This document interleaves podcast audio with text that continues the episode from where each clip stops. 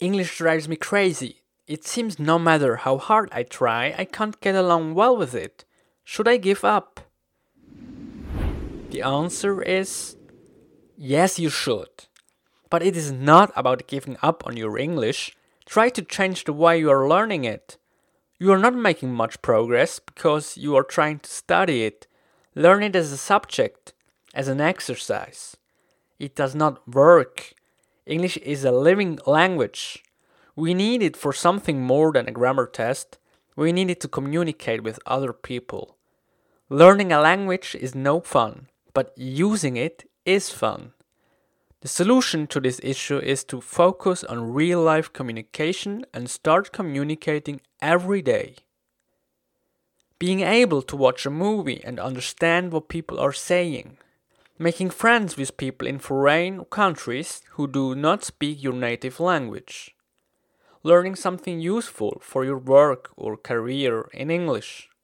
All these things are certainly more valuable than all vocabulary and grammar tests. Try to integrate English into your daily life.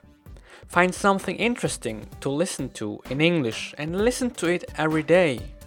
Find examples of real life conversations in English on any topic of your interest. Imagine what you are a part of this conversation. Start asking them questions.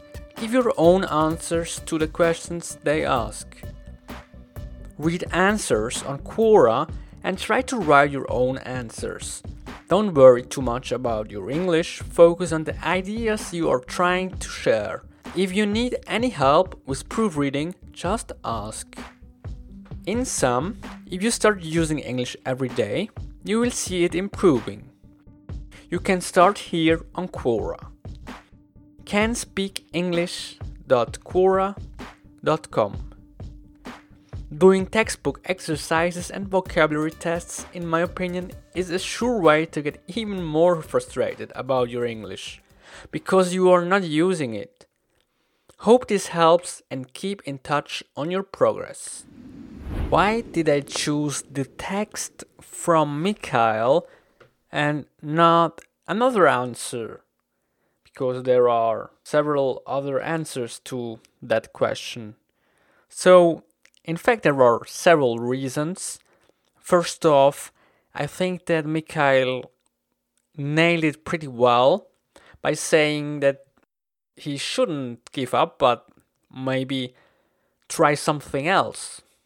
Maybe it's just that your methods didn't work out. So, and another reason is that I think even though he's using pretty easy vocabulary in his text, I think he is able to convey his message.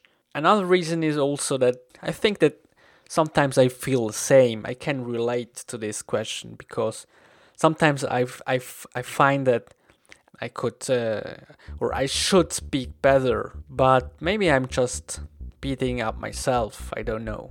So that's that's my take on on that.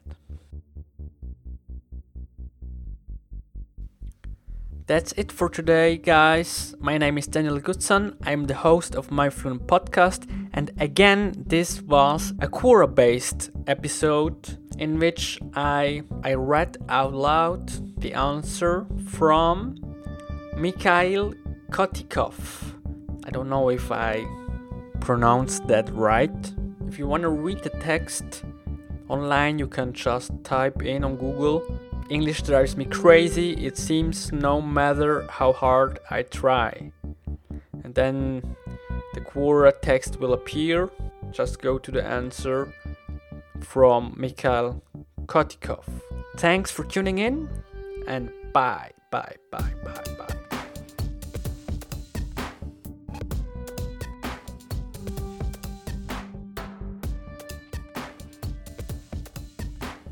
The song used in this podcast is called Night Owl from the band Broke for Free.